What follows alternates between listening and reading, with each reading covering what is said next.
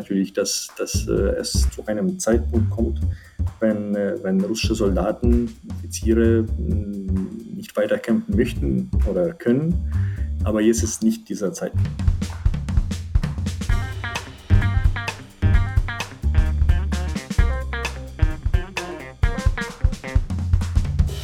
Willkommen zu Folge 62 von Erststimme und der ersten Folge im neuen Jahr.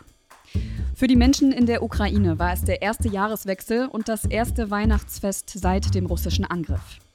Am 6. Januar hatte Russlands Staatschef Putin zwar eine Feuerpause angekündigt, als Grund nannte er das orthodoxe Weihnachtsfest. Stillgeblieben sind die Waffen aber nicht. Wie lebt es sich in einem Land, gegen das seit fast einem Jahr Krieg geführt wird? Darüber spricht mein Kollege Marius Reichert mit Vasil Michailischin. Er ist Mitarbeiter der Konrad-Adenauer-Stiftung und befindet sich in Kiew. Redaktionsschluss für diese Folge war der 3. Januar. Wie feiert man Weihnachten, wenn im eigenen Land Krieg herrscht? Was gibt einem da Mut, wenn zum Fest der Liebe Raketen einschlagen? Trotz des russischen Angriffskriegs feiern die Ukrainerinnen und Ukrainer Weihnachten. Viele von ihnen haben das sogar schon am 25. Dezember getan. Das ist durchaus eine Besonderheit. Die Menschen trotzen damit nicht nur dem anhaltenden Beschuss, sondern auch der russisch-orthodoxen Kirche. Ich bin Marius Reichert, unter anderem TV-Reporter für die ARD. Und seit Kriegsausbruch im Februar berichte ich regelmäßig über den Ukraine-Krieg, spreche mit Menschen vor Ort und nehme die Stimmung auf eines Lebens im Krieg. Weihnachten im Krieg, das ist das Thema dieser Ausgabe des Podcasts Erststimme der Konrad-Adenauer-Stiftung. Und mein Gast ist Vasil Michailischin, Mitarbeiter der Konrad-Adenauer-Stiftung, der aktuell in Kiew ist. Er ist Augen- und Zeitzeuge des Lebens in der Ukraine in Zeiten dieses Krieges, ja, in denen natürlich viel Leid geschieht, aber in dem die Menschen auch versuchen, so etwas wie ein normales Leben zu führen. Hallo, schön, dass Sie da sind. Hallo, guten Tag. Es freut mich auch, an diesem Podcast teilnehmen zu können. Ich habe schon beschrieben, das ist ein ganz besonderes Weihnachtsfest, was einige schon ein wenig gefeiert haben. Darüber werden wir später nochmal sprechen. Aber für viele Menschen, das jetzt auch erst ansteht, das Weihnachtsfest in diesem Sinne im Januar, das ist ja ein Fest der Besinnung, der Liebe, des Friedens. Kommt da bei Ihnen überhaupt gerade Weihnachtsstimmung auf? Ja, ich werde ehrlich sagen, es gibt nicht so viel Weihnachtsstimmung hier in der Ukraine. Es wird auch nicht so viel Schmuck äh, auf der Straßen. Also die Straßen sind mehr oder weniger dunkel, weil man die Strom spart wegen der Anschläge auf, äh, auf äh, Strominfrastruktur in der Ukraine. Und wir haben sogar hier in Kiew keinen Tannenbaum gestellt weil es einfach nicht so viel Weihnachtsstimmung gibt, obwohl natürlich die Leute versuchen trotzdem irgendwie im Familienkreis äh, nicht so groß, aber klein zu feiern. Ich habe das ja selber auch erlebt, so in der Vorweihnachtszeit. Da war ich ja auch schon ein paar Tage in Kiew. Es ist nicht viel, ne? Also Sie haben das beschrieben, das Licht ist aus, es gibt die Sperrstunde abends. Wie gehen die Menschen damit um, dass ihnen das irgendwo auch gerade verloren geht, diese besondere Zeit im Jahr?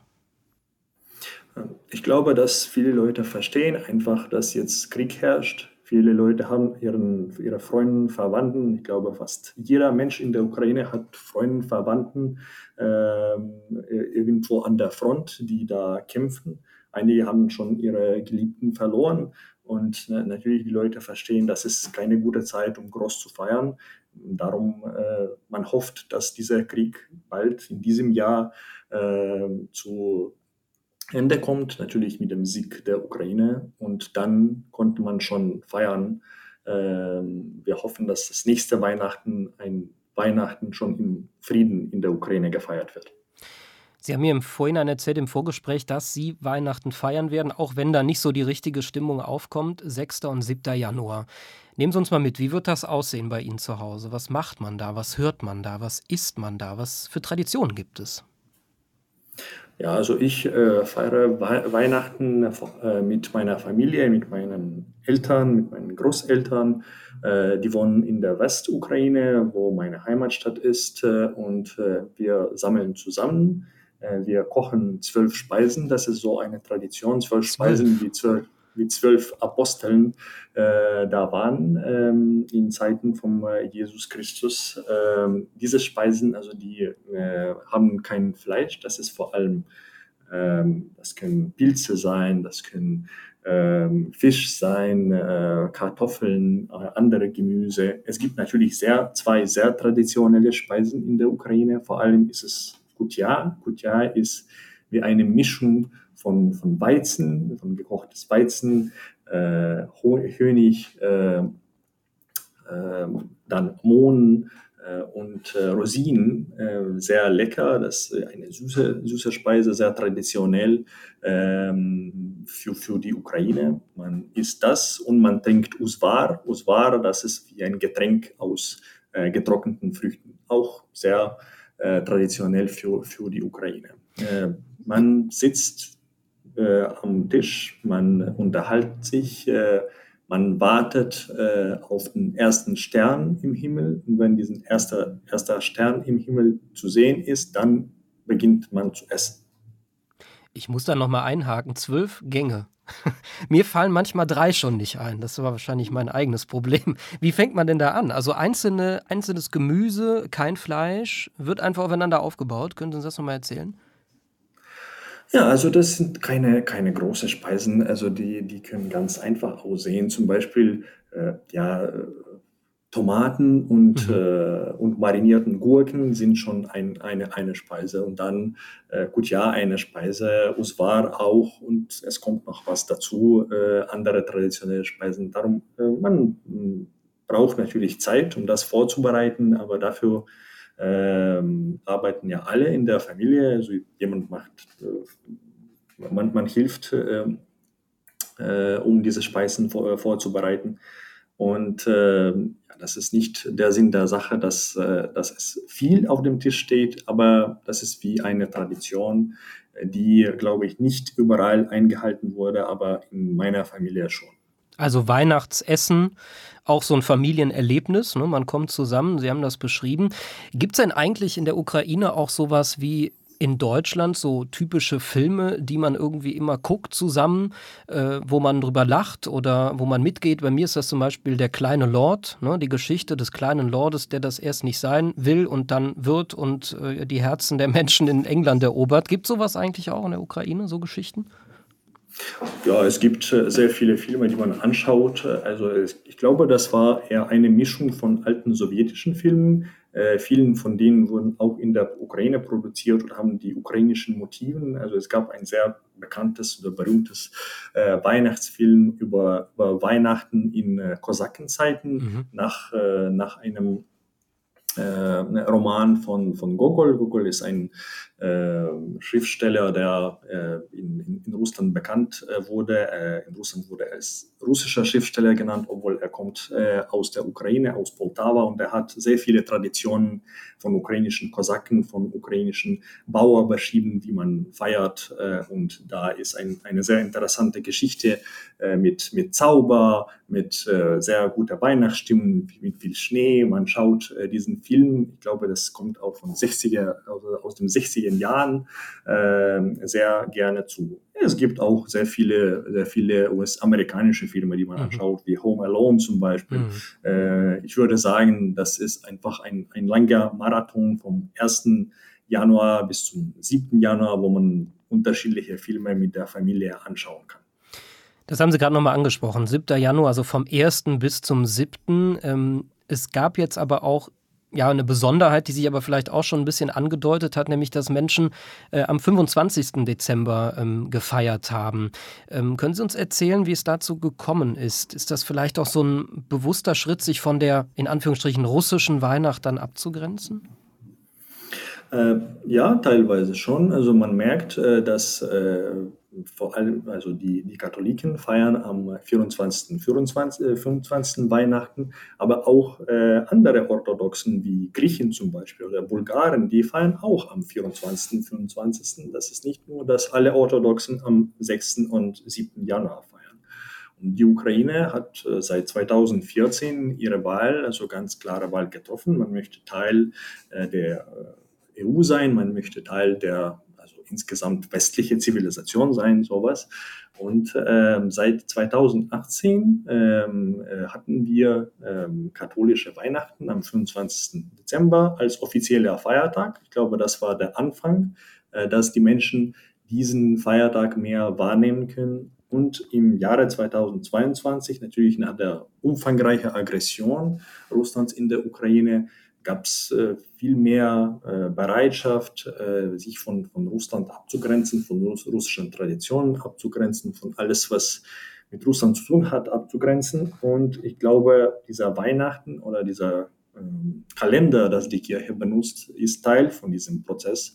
Zwei äh, Kirchen, die ukrainische griechisch-katholische Kirche und die äh, orthodoxe Kirche der Ukraine, mhm. haben sogar schon eine gemeinsame Kommission gebaut, um im nächsten Jahr oder irgendwann in den nächsten Jahren offiziell Weihnachten schon am 25.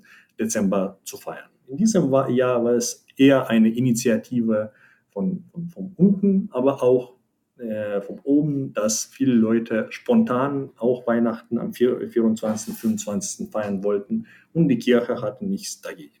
Heißt das für Sie auch, wie für viele andere Familien, dass Sie dann auch an zwei Daten Weihnachten feiern werden in Zukunft?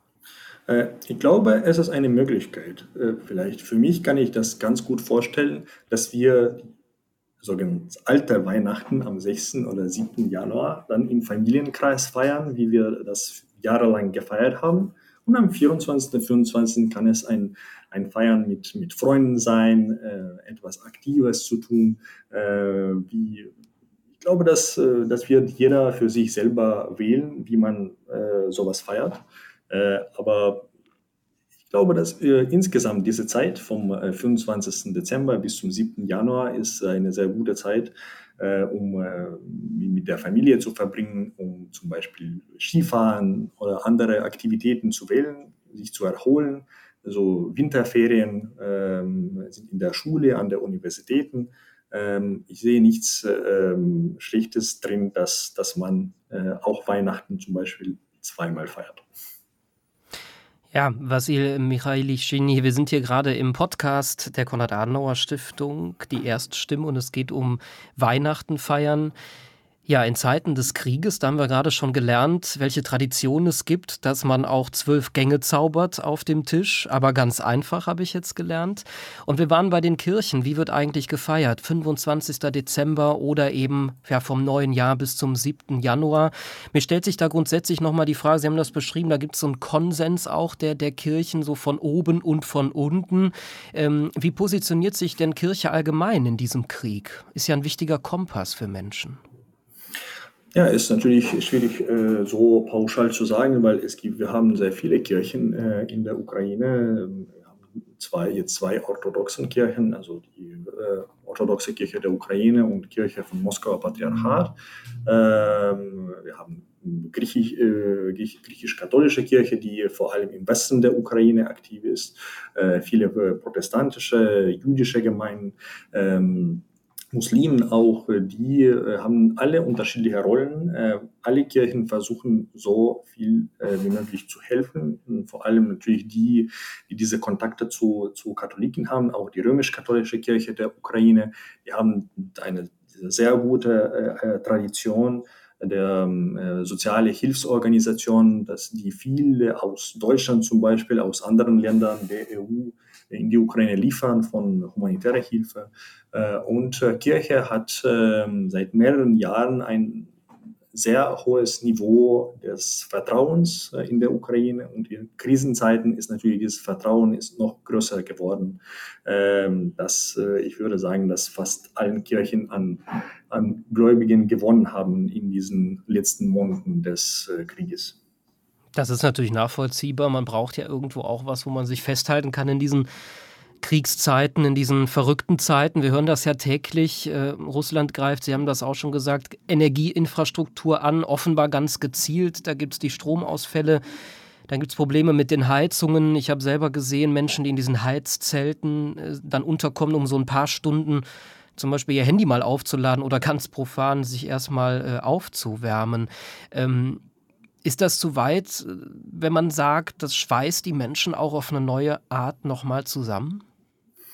Ja, das kann ich absolut sicher sagen. Ich kann also eine ganz äh, vor kurzem war es eine, eine Geschichte. Also wir hatten zwei, zwei Tage in der Reihe in Kiew Abschüsse durch äh, iranische Drohnen, das Russland gekauft hat.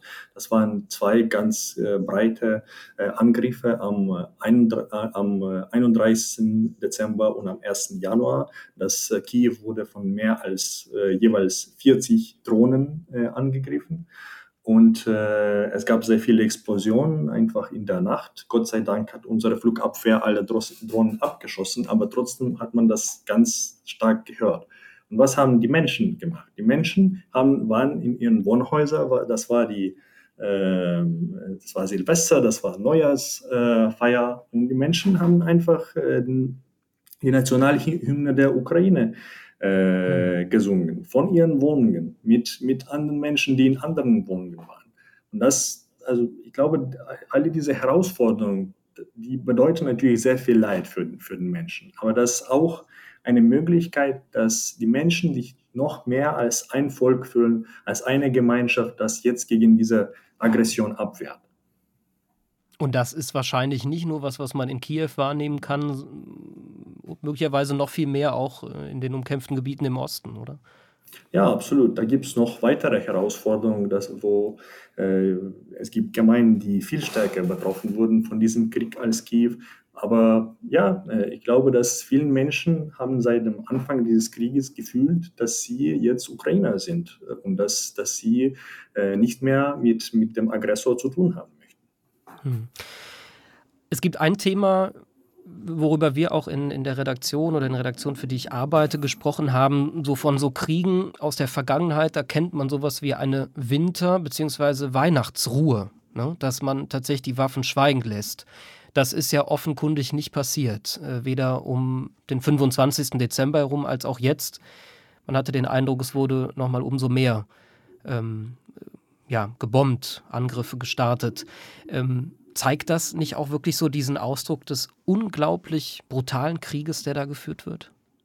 Ja, dieser Krieg ist sehr brutal. Ich glaube, wir haben, äh, insgesamt europäische Geschichte hat seit äh, Zweiten Weltkrieg äh, nicht so viele Kriege gesehen, die so brutal geführt werden wie dieser russische Angriffskrieg, weil äh, Energieinfrastruktur ist wirklich gezielt äh, zerstört. Es gibt sehr viele Foltern, ähm, Verbrechen gegen Menschlichkeit in okkupierten Gebieten. Es gibt Millionen von Flüchtlingen, deren Leben einfach so gebrochen wurde, weil sie aus den umkämpften Gebieten ausreisen sollten, in anderen Regionen der Ukraine, in die, in die EU, äh, andere Länder. Das ist ein sehr brutaler Krieg. Ähm, leider von wir hier mitten in diesem Krieg versuchen zu überleben. Ich glaube, also überhaupt, dass, dass die Ukraine jetzt überlebt, also das müssen wir äh, unsere Armee, äh, unsere anderen Diensten danken, dass, dass äh, sie bis jetzt so erfolgreich äh, abwehren. Wir haben über die Weihnachtsruhe gerade gesprochen, die es so nicht gegeben hat. Haben die Menschen, haben Sie das denn erwartet, dass das passieren könnte oder war allen klar, das geht hier so weiter und wahrscheinlich gerade an diesen Tagen fallen mehr Drohnen als sonst auch? Ja, für mich war es eher der Eindruck, dass äh, bei solchen Daten wie zum Beispiel am 24. August, wo es Tag der Unabhängigkeit der Ukraine, das war auch sehr stark äh, geschossen und äh, auch an solchen Tagen wie, wie Neujahr, wo die Leute sich zusammensammeln und möchten, sich, möchten ruhig feiern, dann äh, wird es mehr äh, Angriffe und äh, es ist so passiert. Ich glaube nicht, dass auch in nächsten Wochen, Monaten zu irgendwelchen Waffenstillstand kommen wird, weil also die Ukraine kämpft um Überleben und ja, Russland versteht das.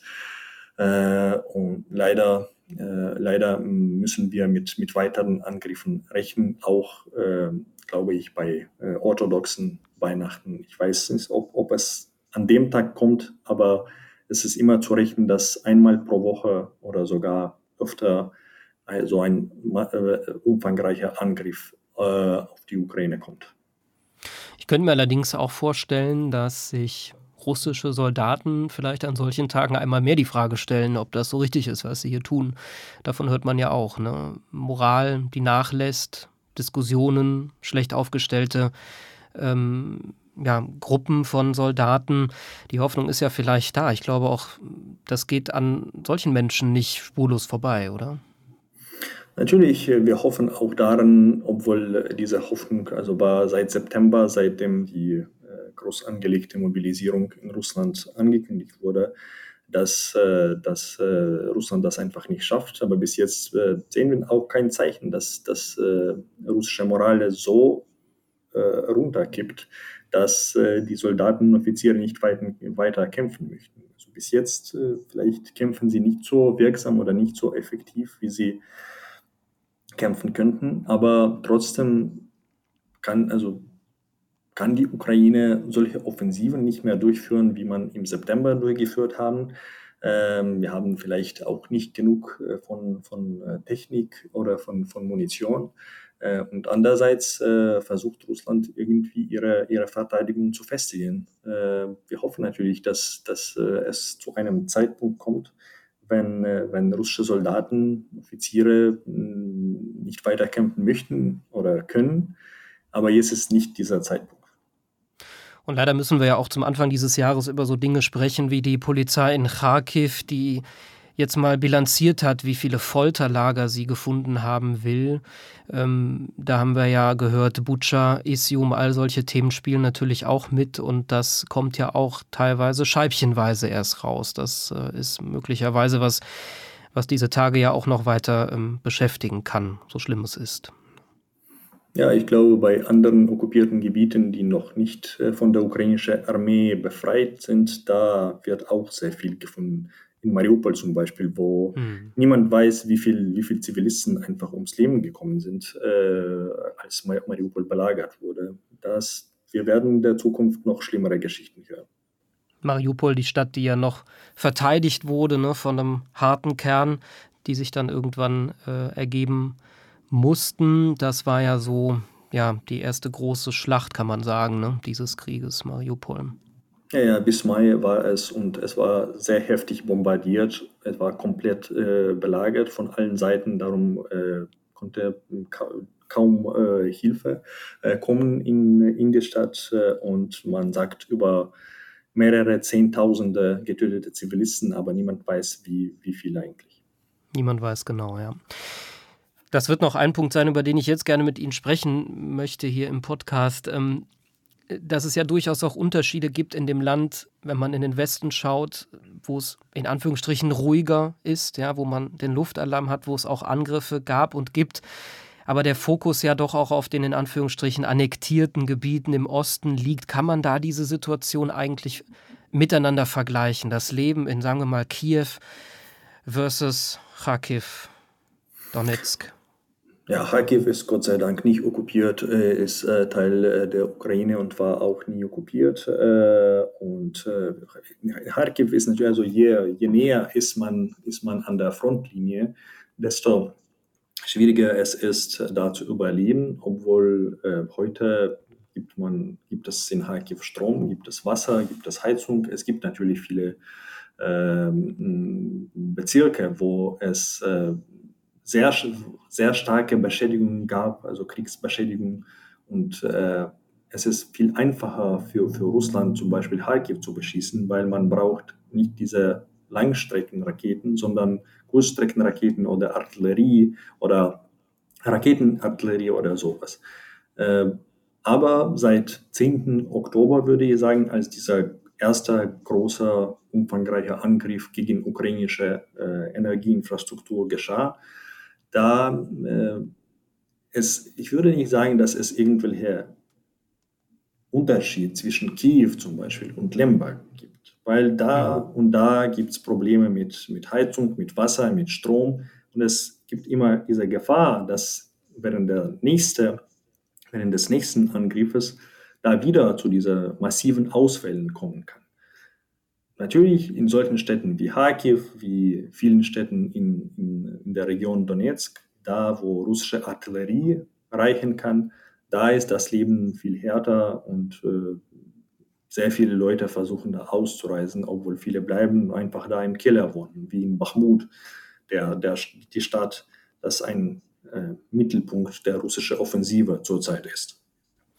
Ich habe Kharkiv auch aus dem Grund nochmal erwähnt, weil ich genau diese Bilder, die Sie gerade skizziert hatten, gesehen habe. Ne? Dass es eben Häuser sind, Gerippe, ganze Stadtviertel, da lebt keiner mehr. Ne? Es, ist, äh, sind auch sehr viele Menschen aus Kharkiv nach Deutschland gekommen, habe ich hier auch kennengelernt, vor allem im Rheinland, ähm, weil das eben ein Gebiet ist, wo man sich offenbar nicht sicher fühlt, natürlich auch nicht sicher fühlen kann. Ne?